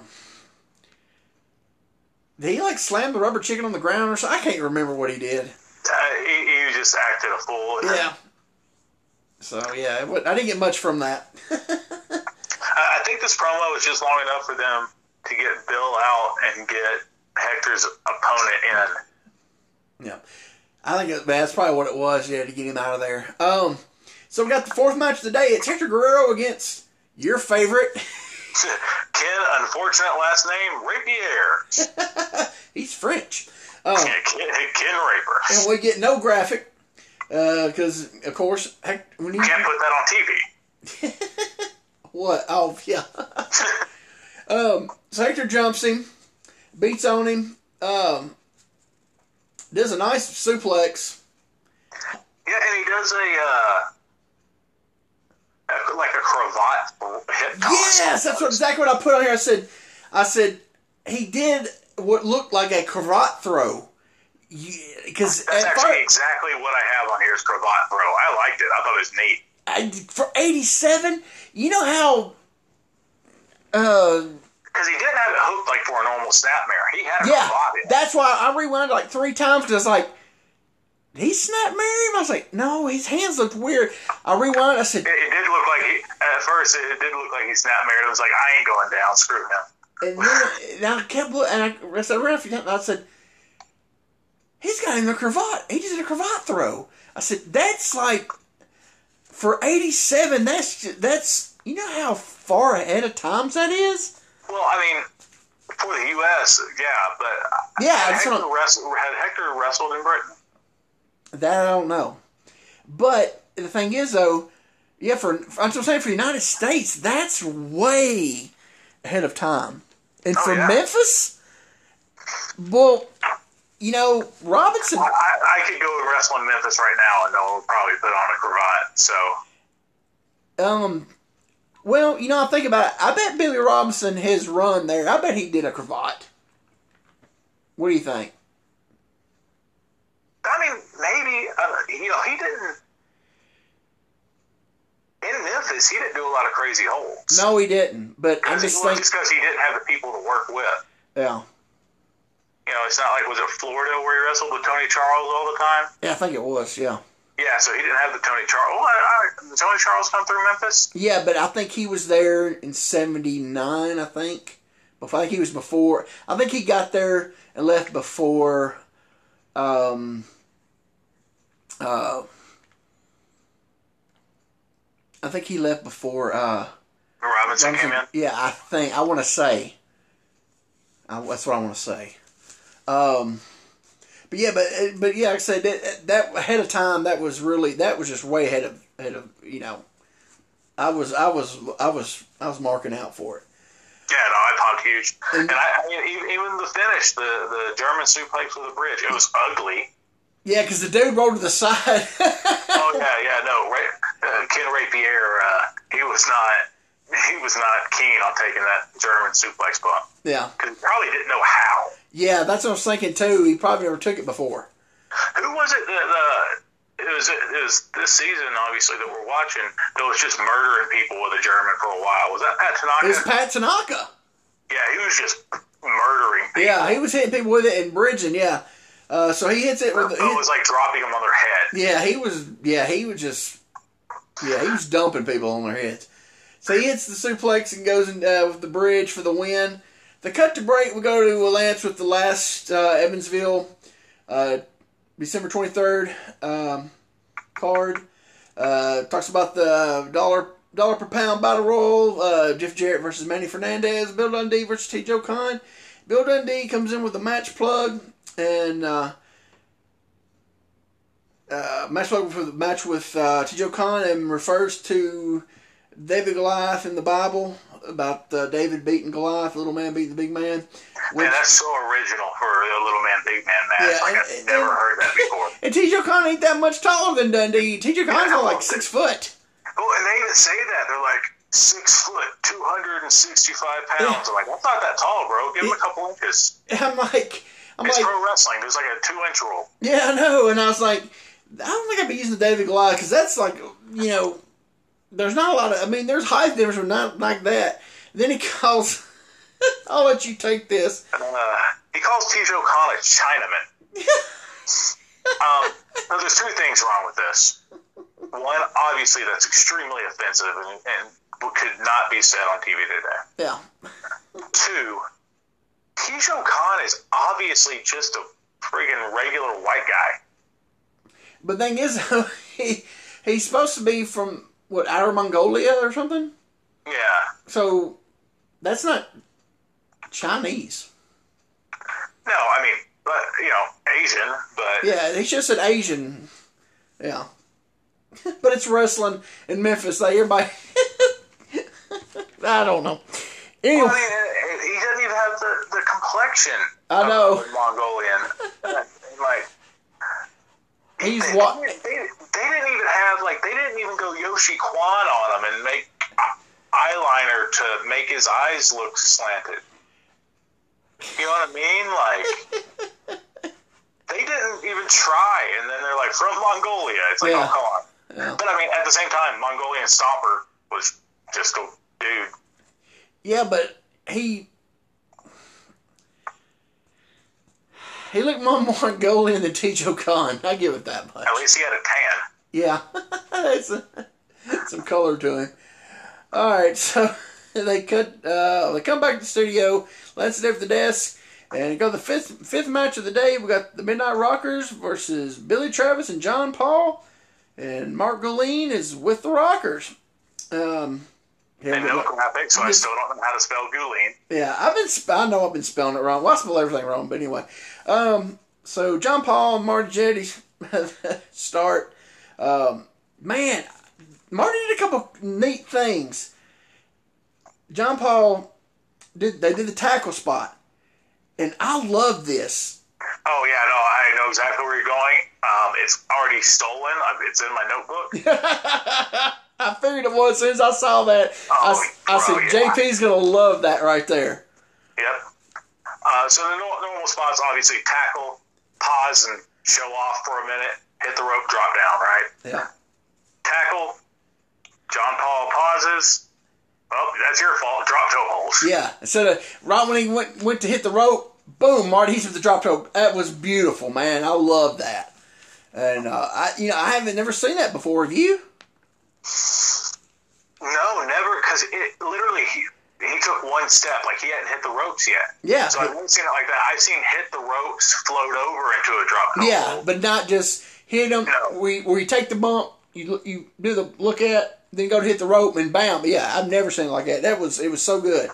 Um, then Marty, they uh, a little a little further in the match. Marty thinks he's in Mexico for a few seconds. Yeah, that was weird. He grabs the wrong arm, starts working the wrong arm. I'm like, huh? Hey, but what about uh, you know, hey, John Paul reversed it easily. Yeah. And got got back on track. But yeah, it was weird. And then um,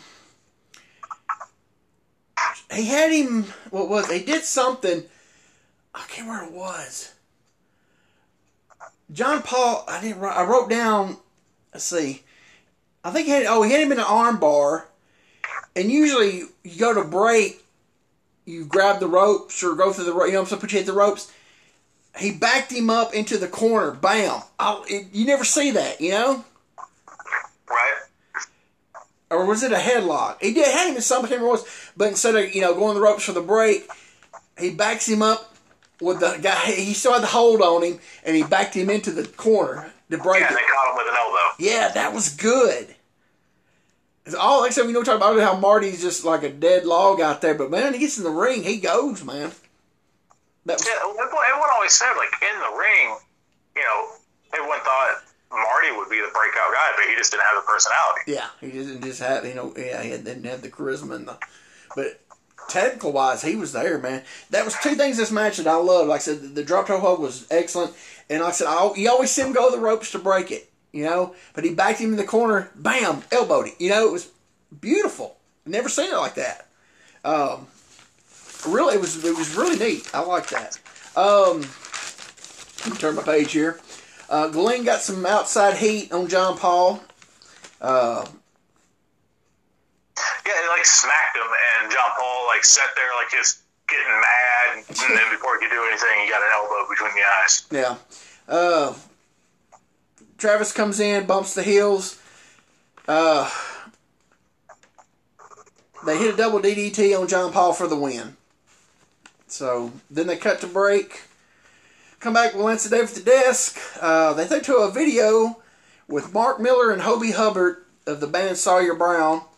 Uh, they're talking about the Bruise Brothers. Well, that's what they tell us, but then we have to watch like two minutes of their horrible music video for Outgoing Cat. Oh my! This was terrible. Oh, come on now. It wasn't that bad. I know it's not Don Bass. We can't all have we can't have Don Bass on there singing, but it wasn't that bad, you know. It was, it was pretty bad. The video was Hey, that video was back in '87. That was that was that was a hot video, dude. What you talking about? So they they actually their their official name is the was it Blue Denim? What was it? the, the Blue Denim Blues Brothers. Blue Denim Blues Brothers. Yeah. Um, That just rolls off the tongue. Yeah. so after the uh, so sorry, uh, the two guys talked forever, putting over uh, the Bruise Brothers, and they they grew up with them in Florida. So then we get an interview with the Bruise Brothers. They come out and Real, real quick, I want to say something. Let's do something that I thought was really, really funny. what's that? Uh, they said they're bringing the Bruise Brothers out of Florida into Memphis because they're true wrestlers and not street brawlers. They're talking about Skull and Eight Ball. They're talking about the Harris brothers being true wrestlers and not street brawlers. Hey, this was a this, hey, this is when they were young white meat baby faces. And when they come out, we get the young white meat baby face humble pie interview from both of them. So, my, my question is do they already have their Nazi tattoos or no? No, no, they don't have any tattoos on them at all. Okay, so this is before they started, you know, little white power action. Gotcha. Yeah, this is they like I said they were humble pie white meat. Yeah, you'll see them. They wore pink boots with powder blue, baby blue trunks. So, um, yeah. and uh, so they get that interview. It's like I said, it's you can tell they they they're Oh, it's weird. They're they have hair. They're in collared shirts. got matching have- earrings. Oh God, that dangly earring in their Yeah. left ears. Yeah, they were matching earrings. Uh, so basically, it was just a really babyface uh, green interview. Uh, so they go back. Dave gives today's results. Lance signs off. Music video hits, and we're done for this this show. So I brought up something earlier about the uh, the dollar per pound battle royal. Uh-huh. So here here's the numbers I kept. So obviously at the very beginning of the show, uh, I'm going back through my notes up here. Uh, we got the estimate of you know seventy nine fifty to eighty three hundred for the for the prize money. Yeah. All right, sweet. Uh, during the first Evansville rundown, he says eighty-one thirty. Hmm. Uh, and let me see. And right before the sign off, he gives an update that the total's eighty-two fifty. Well, the sign off. It was an official by then. It was made official. You know. I, I, guess, I guess it's it, but he didn't say he was a new, and he goes, and remember it. That's for eight hundred, uh, eight thousand two hundred and fifty dollars. I'm like, that's not what you said like thirty minutes ago. But all right. Oh me. Hey, we're gonna pause this real fast. So we're gonna pause it real fast. We'll be right back. All right. So that's it for this week. Um, so what do you think about the show? Uh, I mean, it, it, had some, high points. I, I'm, I'm really falling in love with the Mark Guleen character. It's so entertaining. Uh, Manny Fernandez just seemed like he was phoning it in on all parts, talking and his wrestling. Even though I was happy to see a flying forearm. Uh, Nasty Boys match was what it was. I mean, they. I, I think this is the best use of the Nasty Boys that they've had in a match because there was no place for them to get lost. But God, that face paint is horrible. The the Rockers are much better as heels. Uh, Jimmy Jack Funk does absolutely nothing for me. Uh, Dundee's wrestling school. Uh, whoever put that together did it in like 35, 35 minutes, and that's including filming. uh, Hector Guerrero was actually too much for me this week. I, I think he may have jumped the shark. Like, none of his stuff made me laugh this week. Yeah. Uh, like, like you said, the Rockers are tremendous in the ring. It just seems like they don't want to be there. Um, and that Bruise, so they must have ran long, and because there's no crowd for that Bruise Brothers interview. I didn't know if you noticed that. I think it was they. I I think they. I don't think they want to put me in, live, in front of a live crowd yet. So they just. I guess they want to it because I don't think they've ever worked anywhere before. So I think they were just extremely green, and they. I think they wanted to do a dry run, see how it works before they bring them out on a live TV, put a mic on their face, and let them freeze up. Yeah. Yeah. Um, overall, I, I I didn't think it was anything to write home about. Um, but I also don't think it was bad. There was some entertainment value. Um, I'm going to give it just the right in the middle, the one thumbs up. So you're giving it a middle thumbs up or one thumbs up? One, one thumbs up, because two thumbs up would be really good, so I'm going to give it one. No. Um. Okay. Uh. If we would have had to watch any more of uh, Outgoing Cat, uh, it would have been a thumbs down, and I might have broke my laptop. Oh me. Well, uh, Tara and I, from here on out, Sawyer Brown makes a lot of um, off and on appearances, and their music is used in some of the, the videos they make for the wrestlers here on out. So Well, I don't care because we only have one more episode. you know. um, I don't know what to give this. Maybe a not a full thumbs up, maybe a three fourths of the way up, maybe. Um, it hurt that we didn't see the show before, but we got the rundown. But still, uh, yeah, Manny phoned it in. Um, I did like we didn't get the show interrupted again at the very beginning by Hector. That I'm glad they didn't do that again. Um, that was getting old, so that was a good thing. Uh, excuse me. Good grief. Whew. That Mountain Dew's kicking me right now. Um, uh, like I said, I like the way the Nasty Boys was used. Uh, Shawn Michaels, you can tell, is going to be an excellent heel. Uh, Marty Jannetty just sits there. It's really weird. Um, you know, that Michaels is just all over the place being a heel, trying to get that heat, and Marty just is just there. I mean, it's crazy. Um, uh, no Steve Keirn, so I guess that angle's done. I guess he's done Memphis.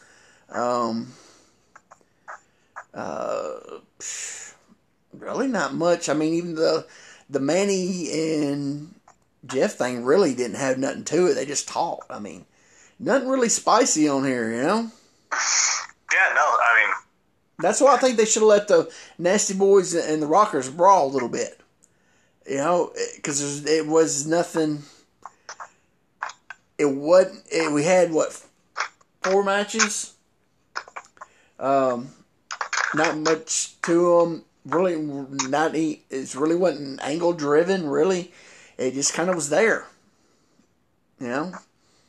Um, they've toned Hector down, and when he, he's when he's he, I don't know. It's kind of weird because he's funny, but this episode he wasn't funny, and somebody toned it down, and it I don't know it, it didn't it just it didn't wasn't good. The chicken did I mean I know he did the chicken skin thing, but uh, it just I don't know.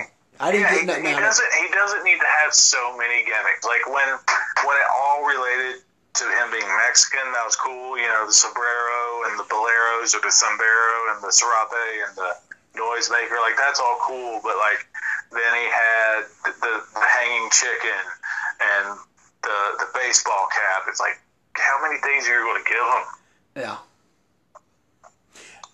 Yeah, because when he came out there on that safe part, he didn't have that ball cap on, did he? Yeah, it was under his sombrero. Under his okay, because I thought he had some. he took like, off the sombrero. He had a ball cap on, and he took off the ball cap. okay, so I and I saw the sombrero, but I, I thought when he went to the table, then he put the cap on. But yeah, it just. Oh, he did, he did put it back on because they. Put Oh yeah, yeah, I know, but I yeah, okay. But he, but so he had it on underneath the thing when he first took some. Okay, wow. I don't. Yeah, I just didn't. I don't know.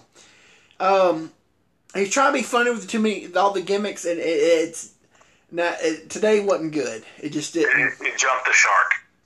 I don't know what that means, but it, it's a phrase in entertainment when something has reached its peak in like comedy or anything, and then it just goes downhill from here. Uh, it was started on Happy Days when Fonzie legitimately jumped a shark. oh, I remember that. Yeah, and then after that, the series went to crap. Well, yeah, because they they Jumped brought a shark. yeah. Because what are you gonna do after you jump a shark? Exactly. So, Yeah. like, I, I think his because he was gold. He was our favorite part of the show. I know. But I, I think it the the act has jumped the shark. Yeah. You know what that means, don't you?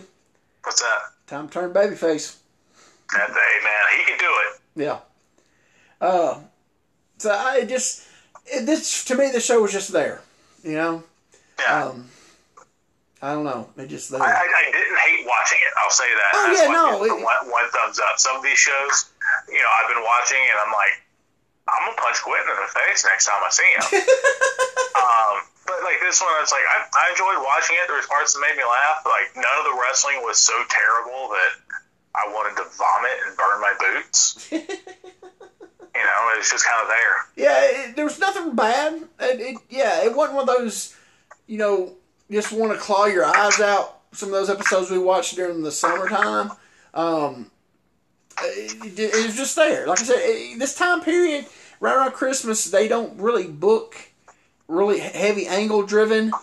Uh, basically, they whatever you know they they do a big Christmas show usually whatever town they're you know uh, if it's falls on like a, a spot show night, they'll usually run one of their uh, usually one of the big towns uh, that week anyway. Usually Memphis will get it uh, unless it falls on you know. But like if it falls on during the spot show night, uh, usually Memphis got the Christmas show. But if it fell on your town, not you know the house show night, it whatever town that would, would get the Christmas show.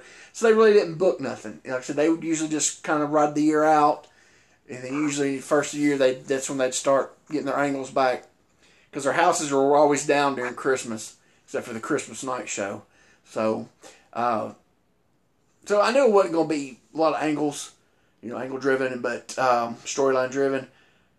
But it, it was like I said, it, it it didn't offend me. It didn't make me want to, you know, like I said, claw my eyes out like those spin the wheels and all that garbage we had to sit through. So it's almost a th- I guess it's a thumbs up then because I'm more thinking about it. It wasn't really bad, wasn't a lot of good, but it was you know. I guess I give it a thumbs up. Well, one thumbs up then. The more I think about it, there really wasn't nothing bad on it. It just they just put on a show just to, you know, because like I said, it's Christmas time. But um, uh, I'm trying to think if there was somebody we were missing. Hmm. It seems like every week I always forget about there was somebody wasn't on the show or something, and we forget about them. I think it's because I think I ran because Law I said Lawler never works unless it's Christmas night, so. But uh, it's okay show. Next week, um, last show of the year for '87. It's a studio show. Um, thank goodness, and we're gonna start our new thing uh, first of the year. Can't wait. really looking forward to it. Got a li- I got me a list. Um, I need to start narrowing it down. Um, so when we start it up, so I'll be ready to go. But um, next week's show, it'll be interesting to see um, what they do because that one will be actually taped on what day would that have been taped? So it'll be taped up right before Christmas one we'll see next week. So it'll be interesting to see who's all there the actual week of Christmas, who actually, you know, uh, is actually gonna is gonna be there working. Um, I guess that's about it. You got anything else to add? Uh, I think I'm all tapped out. Oh, I, I forgot. I, was, you made, I, I said the Bruise Brothers. They wore pink boots and baby blue trunks. You know who got paired one of the who uh, years later got one of their uh, one of them's boots, their pink boots. Who's that? Barney Brown. Uh, he got they were at a. Did he pay for them or? Yeah, steal them? they do what?